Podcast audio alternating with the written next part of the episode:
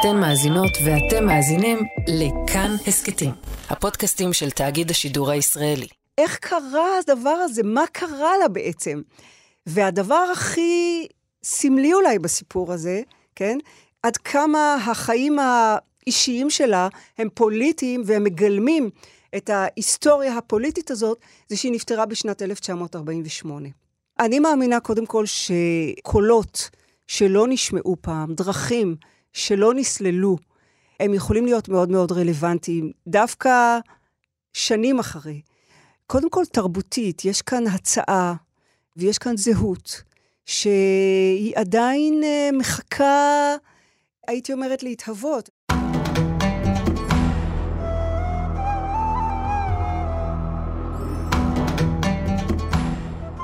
יהודי ערבי, יהודייה ערבייה. נשמע לנו היום כמו ניגוד, כמו חיבור בלתי אפשרי של קצוות שלא יכולים להיפגש.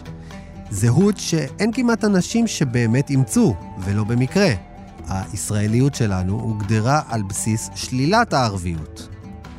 אבל אם הולכים מספיק אחורה בזמן, ניתקל באחת הדמויות המרתקות והלא מוכרות. אישה שהייתה יהודייה וציונית, ובעת ובעונה אחת גם ערבייה גאה. על הדרך, אולי מתוך ההתנגשות הזאת, היא גם הייתה אחת מהדוברות הראשונות בעולם הערבי למען זכויות נשים. גבירותיי ורבותיי, אסתר מויאל.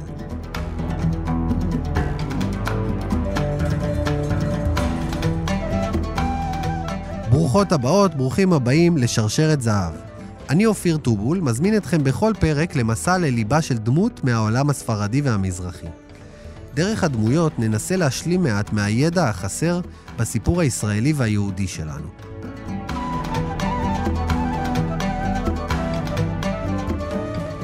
אסתר מויאל נולדה ב-1873 בביירות, ועברה במהלך חייה בין קהיר, איסטנבול, מרסיי ויפו, בה סיימה את חייה באנונימיות כמעט מוחלטת.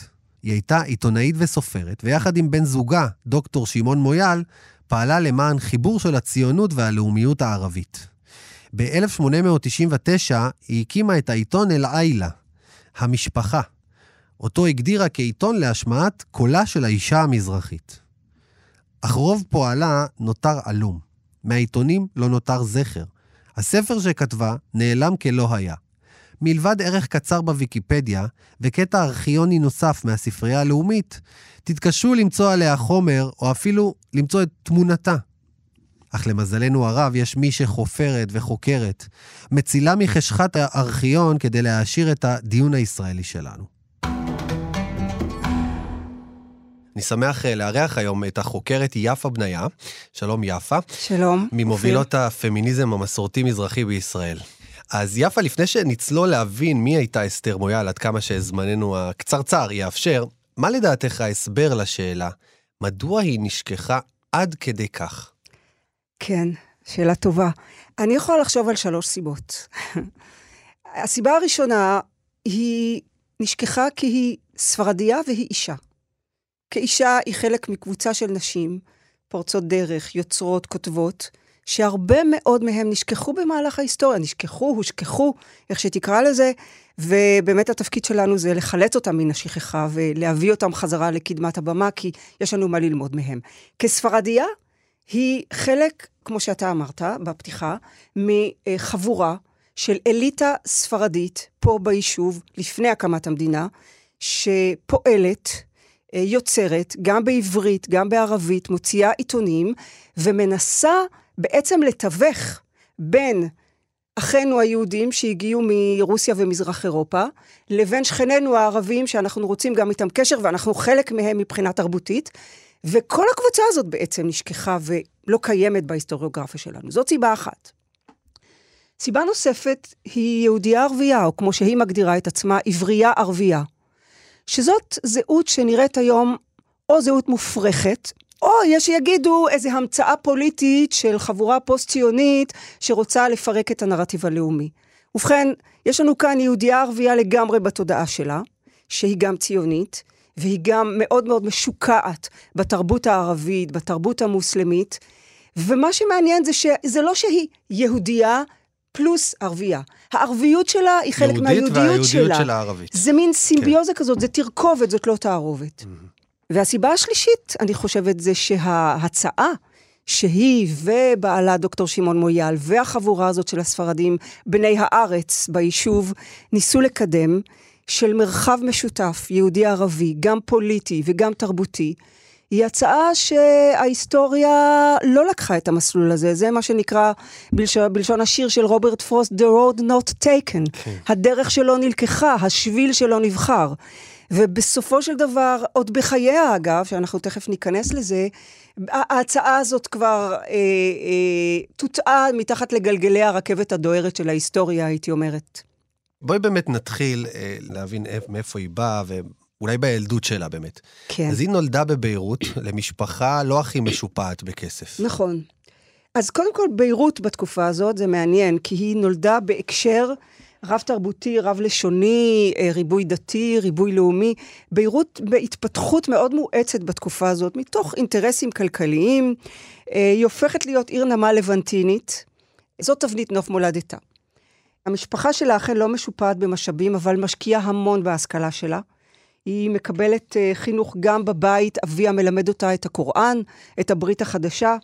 היא לומדת בקולג' האמריקאי לבנות, וההשכלה שלה כללה שליטה בערבית, בצרפתית ובאנגלית. אחר כך היא גם משתמשת בכל השפות האלה, כן? בנאומים שלה, בכתיבה שלה, שאגב, רוב הכתיבה שלה היא בשפה הערבית, וזה גם חלק מההשכחה שלה.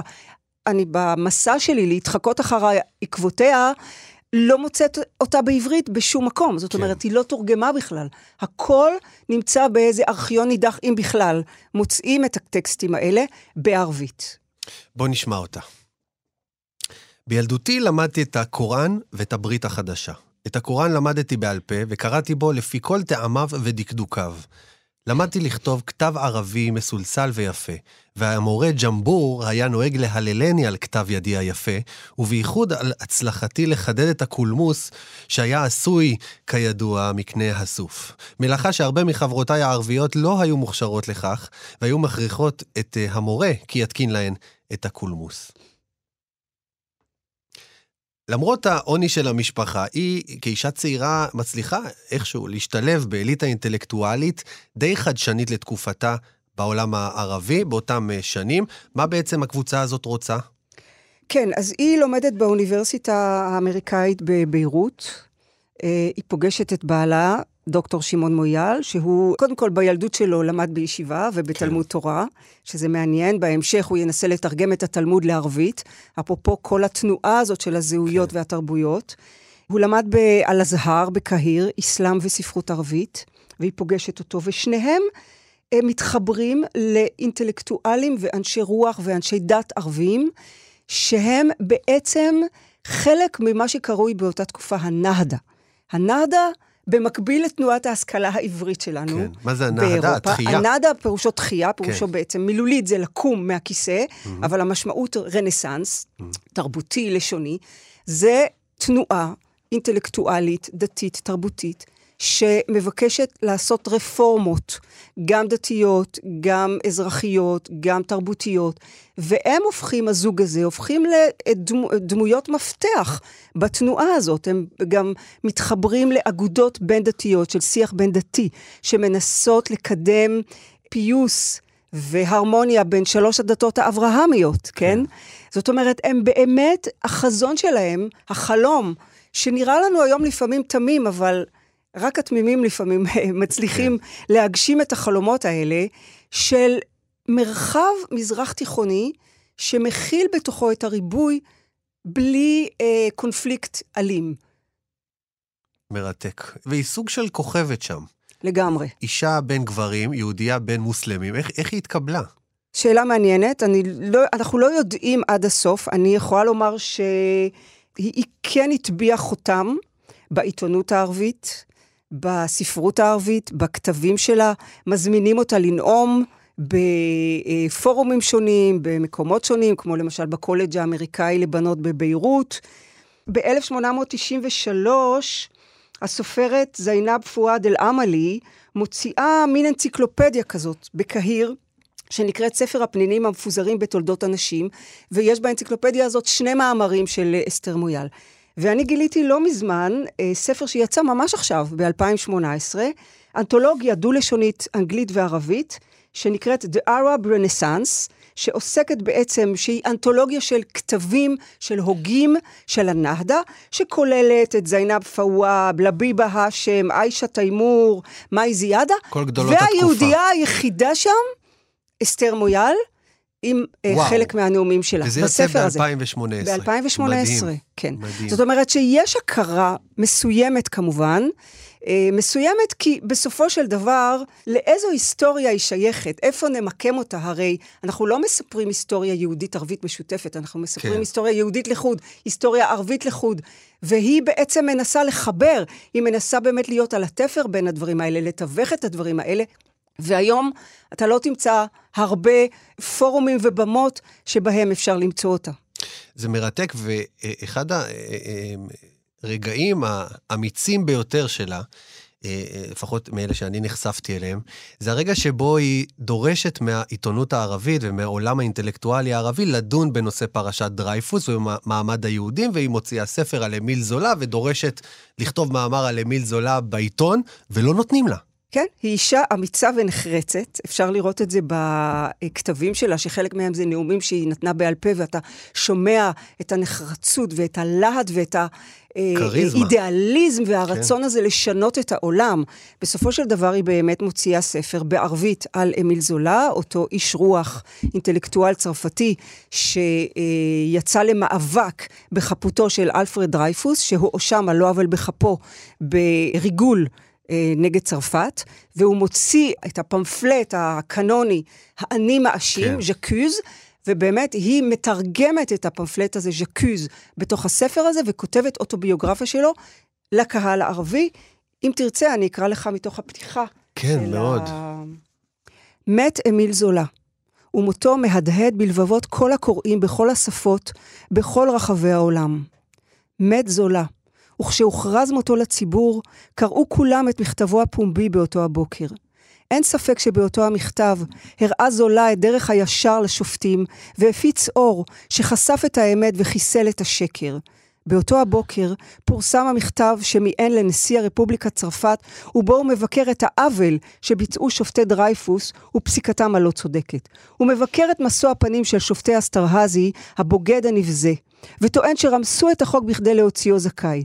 באותו הבוקר הוא היכה עם עטו בחרב, וחרץ בחריץ, ותקף את הקצינים בניצנים חדים יותר מחניתות, ובכרוז שריסק את בניינם. צרפת כולה נחצתה לשניים בגללו. חצי אחד ראה בצדק הדבר המקודש ביותר ותמך בו, וחצי שני העדיף שירמס חף מפשע תחת המגפיים הצבאיות, יהיה מה שיהיה. והיא אה, פונה לקהל ולקהל הקוראים שלה, והיא אומרת להם ככה, כותבת להם, היות שהבחנו כי מרבית קוראי הערבית לא מכירים את אמיל זולה, הסופר המוכשר, הפילוסוף המרשים, האדם ההגון שאין גדול מיושרו, הלוחם האמיץ והנדיב מאין כמותו, והיות שחלק מהקוראים נוהגים לעיין בעיתונים מפוקפקים, עליהם נרשמו כמנויים בזכות תחבולות ערמומיות מצד הישועים היושבים בקרבתם, ניצת בנו להט לאסוף את פיסות האמת ממה שנאמר על גאון הדור הזה וגדול סופריו. ראינו לנכון אפוא לפרסם את הדעות הקולעות, פניני החוכמה המועילות. המשפטים הצחים והאמירות המופלאות שמכילים חיבוריו, ולתרגם במכתבו, את מכתבו הקרוי "אני מאשים" הממוען לנשיא הרפובליקה, ושבזכותו חויב להציל את דרייפוס מציפורני הבוגדים המנוולים. היא לא חוסכת וואו, במילים, וואו. והיא לא חוסכת בסגנון שלה, ואנחנו ממש רואים כאן באיזשהו אופן איך שהיא רואה את אמיל זולה כאיזה מין מימוש של האידיאל שהיא עצמה מנסה לקדם. כן. של צדק אוניברסלי צדק בסופו אוניברסלי. של דבר. כן, וזה מעניין, אה, אה, אני יכול להבין עכשיו את המחמאה שהמורה נתן לה על אה, חידוד הקולמוס. ממש חד מאוד. אנחנו מדברים על אחת הנשים אה, הראשונות בעולם הערבי כולו, שמדברת גם על זכויות נשים ועל שוויון בין נשים אה, לגברים. נסי, יפה, לאפיין לי את הפמיניזם שלה במושגים שלנו היום. גם כאן היא חלק מתנועה, חלק מהנהדה הערבית היא אל-נהדה אניסאיה, תחיית הנשים. והיא בעצם חלק מהתנועה הזאת. זאת אומרת, אנחנו מדברים על סוף המאה ה-19, תחילת המאה ה-20, אנחנו מדברים על ניצנים של פמיניזם ערבי, שמתפתח, שהוא באמת מאוד מאוד מעניין. אה, אני אתן לך לדוגמה שתי דמויות, דמות אחת, גבר דווקא, שאומנם קדמו לו נשים, אבל uh, הוא פרסם ב-1899 וב-1900 שני ספרים. אחד מהם נקרא שחרור האישה, mm-hmm. והשני נקרא האישה החדשה. מה שמו? קאסם אמין. וזה נחשב ציון דרך, ששם הוא בעצם מתאר את השחרור של הנשים כקריטריון לבחון את ההתקדמות של חברה, ומדבר גם על חיזוק מעמד האישה כחיזוק המאבק נגד הכיבוש הקולוניאלי. ויש לנו כמובן את הודה שעראווי, פועלת בקהיר, והיא עושה מאבק להסרת הרעלה. זה מאוד מאוד מעניין, כי אנחנו עדיין לא בפמיניזם האסלאמי הפוסט-קולוניאלי, שכבר מבחינתו הרעלה היא הביטוי, כן, לשחרור כן. האישה. אנחנו עדיין במקום מאוד מורכב שאני אנסה לתאר אותו. אז קודם כל זה פמיניזם שמתפתח בד בבד עם המאבק לשחרור לאומי. ובאופן מאוד מעניין, המאבק לשחרור לאומי בכל הארצות האלה נגד הקולוניאליזם האירופאי, פותח את הדלת לפני אנשים, כי פתאום צריך אותם, צריך כן. אותם במאבק הזה, צריך אותם שיצאו למרחבים הציבוריים. מזכיר קצת את הציונות גם. כן, שהם ישתתפו במחאות. אז זה דבר אחד. דבר שני, זה פמיניזם שמנסה לנוע בצורה מאוד מורכבת בין מצד אחד מאבק עיקש בקולוניאליזם, כמובן, בכיבוש, לבין מצד שני ניסיון לומר, יש לנו מה ללמוד מהמערב. זאת אומרת, אין איזו פסילה גורפת כן. של המערב, מה שהיום מה אנשים כך. ביקורתיים יגידו, זה בעצם הפנמה של דיכוי, אבל הם באמת מערביים. זאת אומרת, היא, אסתר מויאל, היא לבנטינית. היא לבנטינית במובן הזה שההשכלה שלה היא גם השכלה מערבית, השפות שהיא רוכשת הן מערביות. ואז אנחנו מוצאים שיח שמצד אחד יש בו אלמנטים רדיקליים, היא למשל תגיד, אתם לא חייבות להינשא, כן? בכתבים שלה, והיא תגיד, ואם אתם נישאות, היזהרו מלא לפתח תלות בבעלים שלכם, כי אתם תצטרכו את העצמאות שלכם. היא מדברת ממש על ריבונות האישה. תשים לב, זה שיח מודרניסטי, ובכלל, מאוד. כל תנועת הנהדה היא ניסיון להמציא, לייצר את המודרניזם הערבי, את המודרניות הערבית. מצד שני, יש אלמנטים שהיום יש שיגידו שהם שמרניים מנקודת מבט פמיניסטית. היא תדבר על מקומה של האישה במשפחה.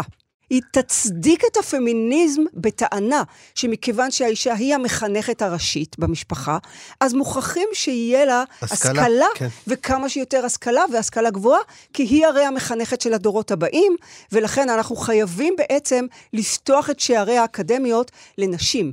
והיא כמובן מדברת על שוויון מגדרי בצורה מאוד מאוד ברורה, כן? בלי כחל וסרק, ממש. את יודעת, יש שתי נקודות בפמיניזם שלה שתפסו אותי. אה, אחד, זה שהיא אומרת באחד המאמרים ב-1912, היא יוצאת נגד המערב, היא אומרת, הם מתנשאים עלינו כאילו היינו עבדים או בעלי חיים עלובים. כאילו היא, היא ממש אפילו רוצה להזהיר את האישה הערבייה המודרנית, שהיא לא חייבת לקבל על עצמה התבטלות כחלק מהמודרניזציה הזאת בפני אה, תרבות המערב. היא רואה אה, כן. בעצם אולי את שחרור האישה כחלק מהשחרור של המזרח. בנקודה שנייה זה שב-1899 היא מייסדת את הפרויקט שלה, אולי באמת העיתון שהזכרת, אל-איילה, המשפחה, היא מוציאה את זה בקהיר, והיא כותבת שם, ב, אנחנו מדברים על, על שנים שבהם להוציא עיתון זה כמו להקים מפלגה, יש מניפסט בהתחלה, למה הקמנו את, ה, את העיתון? אז היא מצהירה שהוא קול לשיפור מצבה של האישה המזרחית. מעניין שהמאבק שלה לשחרור האישה הוא מאבק אה, שנושא את הכותרת המשפחה. כלומר, מצד אחד פמיניזם משפחתי, מודרניזם, אבל בלי איזושהי כניעה למערב. יש פה איזושהי עמדת ביניים מאוד מעניינת ומורכבת. נכון. כן, אה, מה שז'קלין כהנוב קראה לו אנשי הביניים, שבסופו של דבר, הרבה פעמים, בתוך מהלכים היסטוריים שדווקא מתיישרים למחנות עוינים, הם, הם נשרפים בעצם. הם בדיוק אלה שמנסים לעשות את התיווך הזה, גם הממשי, בין הקבוצות השונות, וגם בשפה וגם באופן, בשיח בעצם, בעצם ליצור את המקום הזה, את המרחב הזה, שמפרק את הדיכוטומיות, שאומר, זה גם וגם.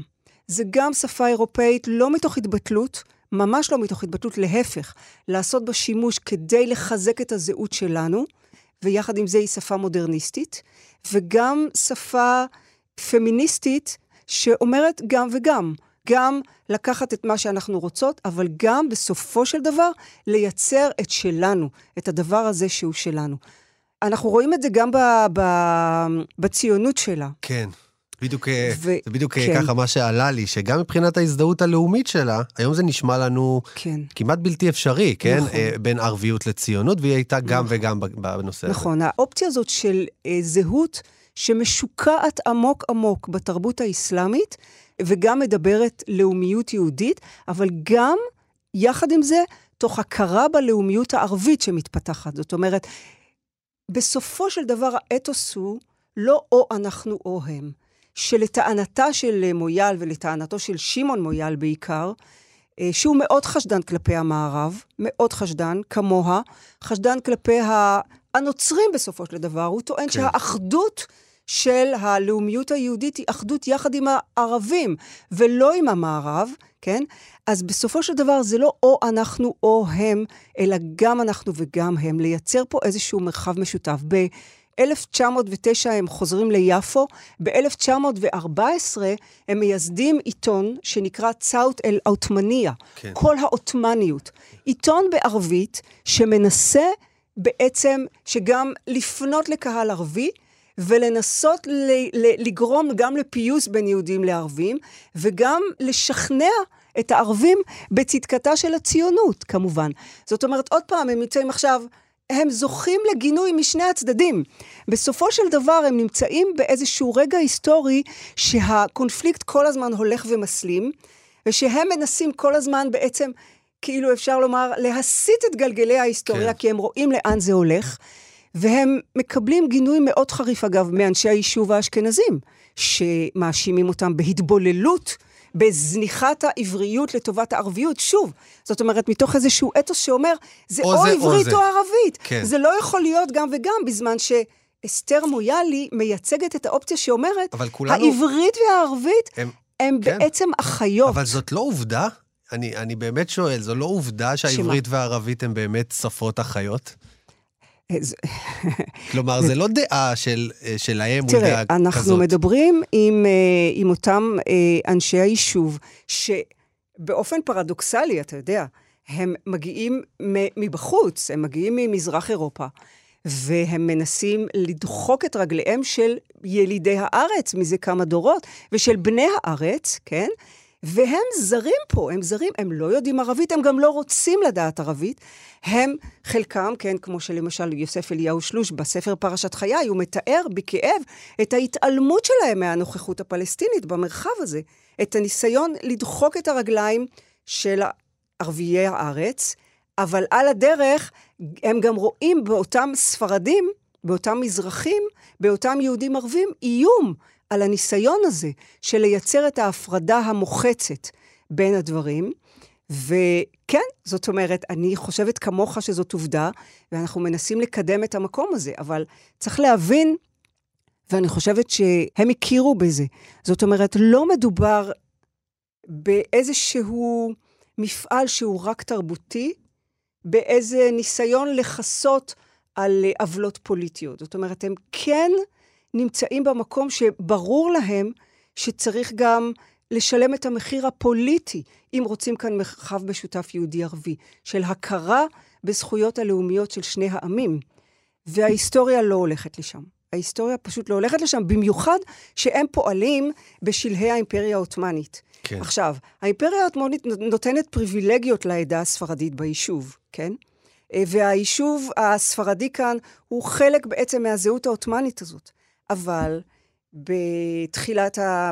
כבר במלחמת העולם הראשונה, האימפריה בעצם... אה, מתפרקת. מתפרקת, והמנדט הבריטי, זאת אומרת, מנדט אירופי, נכנס לתמונה ההיסטורית, ואז ההגמוניה מחליפה ידיים, ועוברת להיות הגמוניה אשכנזית מאוד ברורה. והקולות האלה נעלמים לגמרי, צריך לומר שדוקטור שמעון מויאל גם נפטר, הוא לא מספיק לראות את כל החזון נכון שלו יורד לגמרי לטמיון. הם נעלמים גם מההיסטוריוגרפיה. כן. זאת אומרת, אנחנו לא, אתה ואני לומדים את זה, כן, אבל, אבל, ועוד אנשים כמונו שזה מעניין אותם, אבל אנחנו, הם, הם לא כתובים בספרי ההיסטוריה. בשום מקום. בפעם הראשונה, ראיתי את uh, ההתנגשות בין דעות היהודים הספרדים, אשר uh, חוג השקפתם ודעותיהם ושאיפותיהם מזרחי כולו, ובין דעות אחיהם האשכנזים, המלאים מזרם הדעות האירופיות. המזרחי מטבעו, באסופותיו, שלא לזוז מהחוג אשר הציב לעצמו לדון בו. הוא חפץ ללכת לאט-לאט, והמרוצה והחיפזון יטריחו אותו עד שאפשר שיסוג אחור אם ימריצוהו יתר. הוא מתון, מתון עד מאוד. ואפשר מאוד שחיסרון זה לפעמים יותר טוב מהמהירות הפוחזה. האירופי יותר קרוב להתלהבות, הוא רוצה ללכת קדימה, בצעדי ענק. למרות המכשולים המקומיים, אשר איננו עוד בקיא בהם. הוא אוהב לחוות דעתו, אף על פי שאחרים כבר קדמוהו וחוו את אותה הדעה בעצמה, רק בסגנון אחר. הוא רודף אחר העקרונות בחיים, בה בשעה שנחוץ יותר לדון בדברים ממשיים. דבר גדול רוצה אני ללמוד מאספה זו, והוא כי ההתנגשות אשר ממנה יראתי כל כך בתחילה, לא הייתה כל כך נוראה. כן, יכולים אנחנו להתאחד וללכת שלובי זרוע, מפני שהקרע אשר נתהווה בין היהודים בכוח הזמן, ובכוח השפעת הלאומים השונים אשר גלינו לתוכם, לא רחב, לאושרנו, יותר מדי. הקטע הזה משנת 1909 הוא, כן. הוא בעצם דיווח שהיא כתבה אה, כן. לעיתון, אני יודע שהוא תורגם אה, מערבית. זה דיווח על כינוס של פעילים ציונים ש, שקרה בפורים, נכון? Mm-hmm, כן. התקופה, אה, היא התקופה שבה מתחיל לעלות מעל פני השטח המתח בין המנהיגות הספרדית, שכמו שאת אומרת, יש לה כבוד ויוקרה ביישוב, עוד עדיין באותה תקופה, והמנהיגות האשכנזית החדשה שמגיעה, עלייה ראשונה וכולי, עלייה שנייה, סביב הפרויקט הציוני. אני שם לב בקטע הזה איך שוב צפה המורכבות שחוזרת ממש כחוט השני בכתיבה שלה. היא, היא מתחילה את הקטע במודעות גדולה מאוד למתח, שנראה ממש כבלתי ניתן לאיחוי, ממש אה, אמירות אפילו מהותניות היינו אומרים, אה, ומסיימת אותו, אה, את הקטע שלה עם פיוס. ותיקון. Mm-hmm. זה לא נשאר ברמת הכאב והפער. אני תוהה, אולי הגישה הזאת שלה ממש נובעת מעמדת הביניים שהיא נמצאת בה, גם בסיפור הזה בין היהודי לערבי, אה, אה, כמעט בכל מקום. היא, היא מנסה, זאת אומרת, מצד אחד היא רואה את, את ההבדלים התרבותיים, שזה נורא מעניין, זאת אומרת, אה, איך היא מאפיינת את המזרחי לעומת האשכנזי, את המתינות המזרחית שאנחנו מדברים עליה כן. כל הזמן, לעומת הלוחמנות, הלהט האידיאולוגי שהוא גם להט דוגמטי אשכנזי, והיא מסיימת בטון של פיוס. אני חושבת שב-1909 יכול להיות שיש עדיין, אנחנו עדיין באימפריה העות'מאנית. יש, היא עדיין באיזושהי עמדה של כוח, היא עדיין אופטימית לגבי מה שיהיה. מה שלאט לאט uh, הסתבר לה שהמפעל שלה הוא לא, כמו שאמרתי קודם, הוא הדרך שלא נלקחה. וכן, ואגב, בעיתון הצבי, גם אה, אנשים אה, אשכנזים שהיו נוכחים בחגיגה הזאת, שהיו בה גם, אגב, אנשי ציבור ערבים, מגיבים וכותבים על האספה הזאת, והם כותבים עליה בצורה מאוד מאוד ביקורתית. על זה שהם, אה, שהספרדים מתחנפים לערבית. עורך העיתון כותב, רק יסירו נא יותר ויותר מתוכם את המה יפית הערבית ויהיו לעיוורים גדולים, לעיוורים שהם ראויים כן. להיות. שוב פעם, מה זה להיות עברי? זאת אומרת, הפער העצום הזה, הבלתי ניתן לגישור, בין אישה שרואה את עצמה עברייה ערבייה, עברייה מתוקף ערביותה, לבין מי שחושבים שלהיות עברי זה בעצם למחוק את הערביות שלך. פרדוקסלית, הם נמצאים במרחב ערבי ים, תיכ... ים תיכוני, מזרח כן. תיכוני, כן? והם עושים את זה בכוח. הם בווד... את כן. סיפרת לי שבן יהודה מגיב לאמירה הזאת. כן, בן יהודה הוא דווקא, ב, הוא, הוא דווקא בעדה, כן. כן. בן יהודה דווקא מגיב בצורה שמבקרת את אותם מבקרים, והוא לגמרי בעדה, והוא, כן, לגמרי. כן. כן. כן, זה, אני חושב, ש, אני חושב שסוד הקסם של בן יהודה זה ההבנה שלו mm-hmm. אה, שאין סתירה בין העברית לערבית, ושהחידוש נכון. של העברית תלוי גם בערבית. נכון, מה שאומר בערבית. שהיו גם קולות אחרים, כן, כן, בכל כן, זאת. כן, כן. כן. 1915, אה, אה, בן זוגה נפטר, כן. והיא חיה די מסתיימים. כלומר, היא נשארת חיה, היא עוברת למרסיי לאיזה תקופה, חוזרת ארצה, ואחר כך מוצאים אותה הם כמו בשיר של זוהר אלפסיה. כן. היא, היא מוצאים אותה באיזה דירת חדר קטנה. כל הכתבים נעלמים, היא חסרת כל, הבן היחיד שלה גם מנתק איתה את הקשר, וזה נגמר בצורה הכי טרגית שאפשר. אז תראה, אז באמת, יש משהו טרגי בדמות של אסתר מויאל, גם במובן האישי, אבל גם במובן הזה שהטרגיות של, ה, של הדמות הזאת היא מאוד מאוד סמלית. כי יש בעצם החלק הראשון של חייה והחלק השני של חייה. עכשיו, החלק הראשון של חייה מקביל לזה שהיא יחד עם דוקטור שמעון מויאל בעלה, והם צוות, הם צוות חזק שעובד ביחד, וזה מקביל גם לא, לאימפריה העות'מאנית.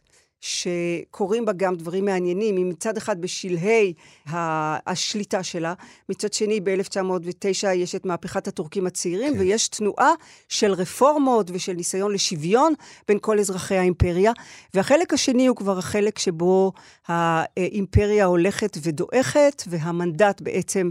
אה, ו... עכשיו, שמעון מויאל לא חוזה בכל ההתפתחויות ההיסטוריות האלה. הוא נפטר מאוד מאוד צעיר, בגיל 49. בשנת 1915. אנחנו עדיין בעידן האימפריה העות'מאנית. היא חיה עוד יותר מ-30 שנה אחריו. והיא מתחילה לדעוך בעצמה, בדיוק כמו הקול הזה שהיא מנסה להשמיע, גם היא עצמה מתחילה לדעוך. ויש לנו עדות מאוד מאוד מעניינת לזה בעיתון עד המזרח משנת 1944, של העיתונאי והמזרחי יהושע בן חנניה, שזה שם העט של יעקב יהושע, הוא אבא של א' ב' יהושע. וואו.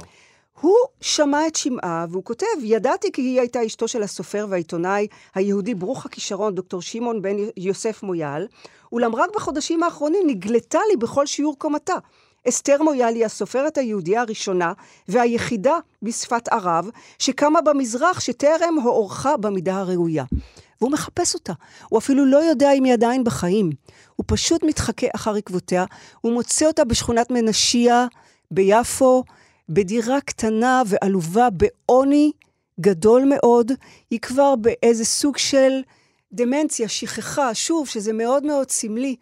והוא חוקר אותה על פועלה, ומספר כמה בעצם זה עצוב היה לו לראות אותה. הוא אומר, אני שמעתי וידעתי שהיא הייתה כוכב דורך בעולם הערבי. הזאתי נעמי, איך קרה מה שקרה? איך קרה הדבר הזה? מה קרה לה בעצם? והדבר הכי סמלי אולי בסיפור הזה, כן? עד כמה החיים האישיים שלה הם פוליטיים והם מגלמים את ההיסטוריה הפוליטית הזאת, זה שהיא נפטרה בשנת 1948, שהיא שנת ההקמה של מדינת ישראל. גם השנה שמסמנת בעצם את סופן של הקהילות היהודיות בכל רחבי כן. המזרח התיכון. התחלה חדשה, אבל גם איזושהי אופציה פוליטית, תרבותית, רוחנית, שההיסטוריה לא לוקחת אותה. אז אני, יכולים... אז אני אומר שכן, כן. עוברים אה, כמה? 74 שנים. ואנחנו מגיעים לעכשיו, אנחנו יושבים כאן בתל אביב ומנסים לדבר על הדמות הזאת, לא רחוק, אגב, ממנשיה, ואני שואל, למה, למה אנחנו עוד מדברים עליה? למה היא כל כך מעניינת אותנו? במציאות שבה מצד אחד, באמת כמו שאת אומרת, הבשורה הזאת נשמעת לנו נאיבית ולא קשורה כל כך, ומצד שני יש לך ארבעה שרי חוץ אה, ערבים שנפגשו השבוע כאן אה, במצ... במצפה רמון, בשדה בוקר, אה, ודנו על הסכמי אברהם, שאברהם הוא המאחד החדש. יכול להיות שבעצם כן יש משהו בבשורה הזאת שרלוונטי לתקופתנו? אמן. זאת אומרת, אתה יודע, אני, אני מאמינה קודם כל שקולות שלא נשמעו פעם, דרכים שלא נסללו, הם יכולים להיות מאוד מאוד רלוונטיים, דווקא שנים אחרי. קודם כל תרבותית, יש כאן הצעה ויש כאן זהות, שהיא עדיין אה, מחכה, הייתי אומרת, להתהוות. אני יכולה להגיד לך שאני עצמי, שנולדתי במרוקו, ועלינו לארץ אחרי מלחמת ששת הימים, אני, כמו ז'קלין כהנוב, איבדתי את הערבית שלי. היא פשוט נמחקה לי. ויש לנו כאן אישה ששפת האם שלה במובן העמוק, לא רק הלשוני, גם התרבותי וגם הרוחני, היא הערבית. אז אני חושבת שזאת אפשרות שאנחנו עוד לא ניסינו אותה באמת.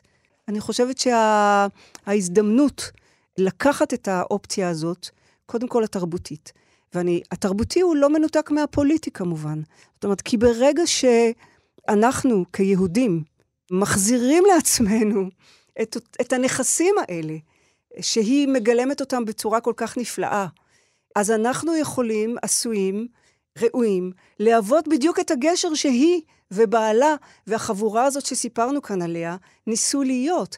את אותו הגשר שעליו אפשר לבנות מחדש חיבורים ולהתנגד ולסרב להפרדות האינסופיות שעד היום בפוליטיקה שלנו מנסים לעשות אותה. וזהות המקף הזאת של היהודי-ערבי היא זהות שהיום או לועגים לה, או כמו שאמרתי בתחילת דבריי, או מנסים לתייג אותה כזהות פוסט-ציונית כן, שמאלנית רדיקלית. או לפעמים גם משתמשים בה כדי לנגח את המזרחים. כן. עכשיו, כן. האנשים האלה... הם מדברים את הדבר הזה מתוך יהדותם ויהדותם המסורתית. כן, באיזשהו מקום אותנטי מאוד. הם מסורתים, הם, כן. הם, והם ציונים, ומתוך המקום הזה הם מציעים לנו את המרחב הזה, הזהותי, התרבותי, הרוחני והפוליטי. אני מודה לך מאוד. יפה בניה. תודה. נסיים עם כמה מילים של אסתר מויאל. אישה בכל הגאווה היא מהותם של החיים ושמחתם, שירת היופי והשלמות.